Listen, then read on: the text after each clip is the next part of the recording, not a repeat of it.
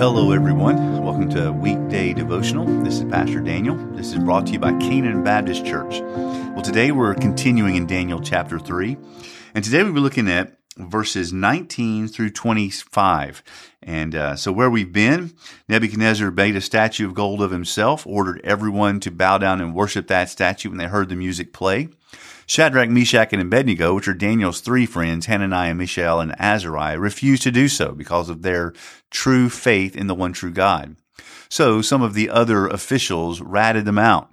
Uh, out of whether it's jealousy or concern or just wanting to brown nose the king, not sure, but ratted them out to the king, Nebuchadnezzar, who was infuriated that these three uh, would not do what he wanted them to do. So he sends for them and gives them one last chance and tells them, look, if you, when you hear the music, you bow down this time, it's all good.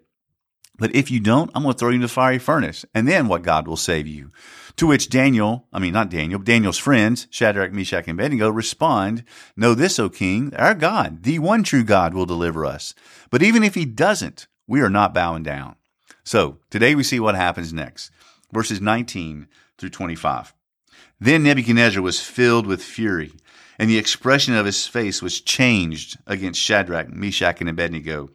He ordered the furnace heated seven times more than it was usually heated. And he ordered some of the mighty men of his army to bind Shadrach, Meshach, and Abednego and to cast them into the burning fiery furnace. Then these men were bound in their cloaks, their tunics, their hats, and their other garments, and they were thrown into the burning fiery furnace.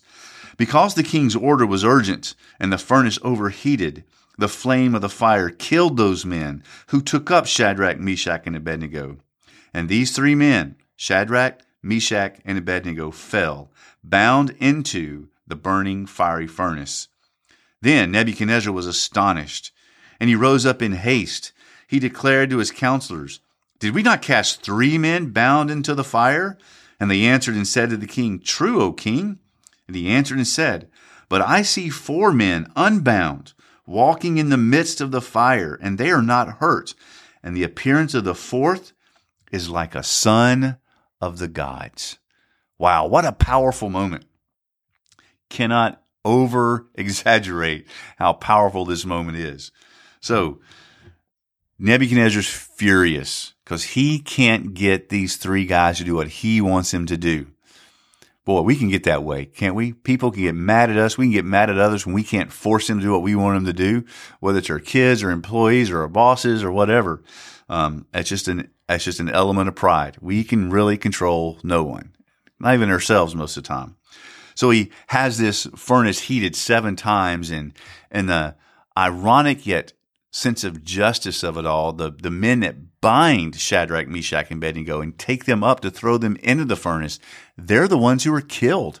They're killed as the, the flames leap out of the furnace uh, because they haven't let it slowly heat. They're heating up quickly. And so there's flames in there and they come out and kill the men bringing Shadrach, Meshach, and Abednego to, to the furnace themselves.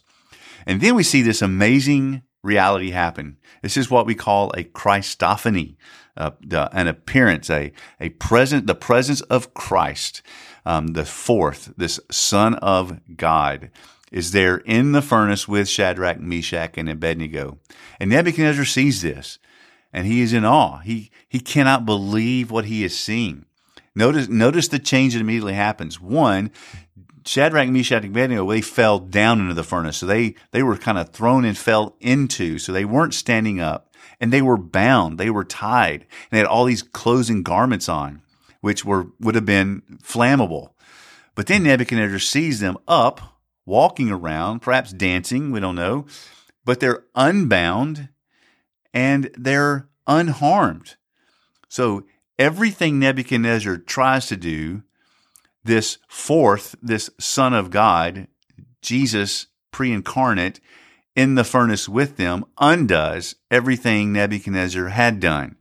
And this is just such a strong message.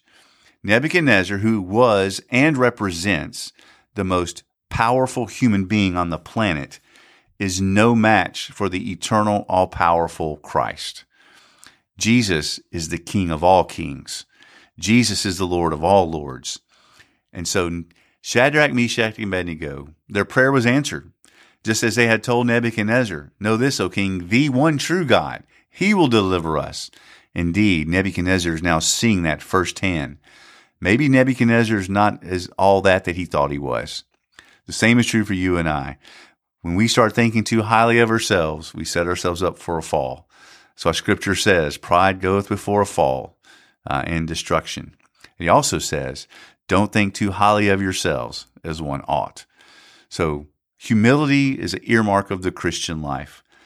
Humble ourselves before God, and He will exalt us in His time for His purpose. I pray you walk tightly with Jesus today. Talk to you tomorrow.